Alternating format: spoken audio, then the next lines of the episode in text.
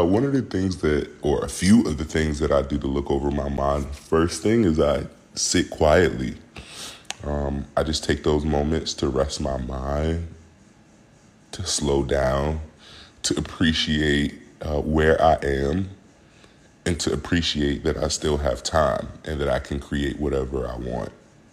And that just requires me to sit in silence and take those moments where it's just me by myself to just listen to myself, to listen to my heart, to listen to my spirit, um, and then to to just sit in that silence. The second thing that I do uh, to look over my mind is I take breaks, a lot of rest.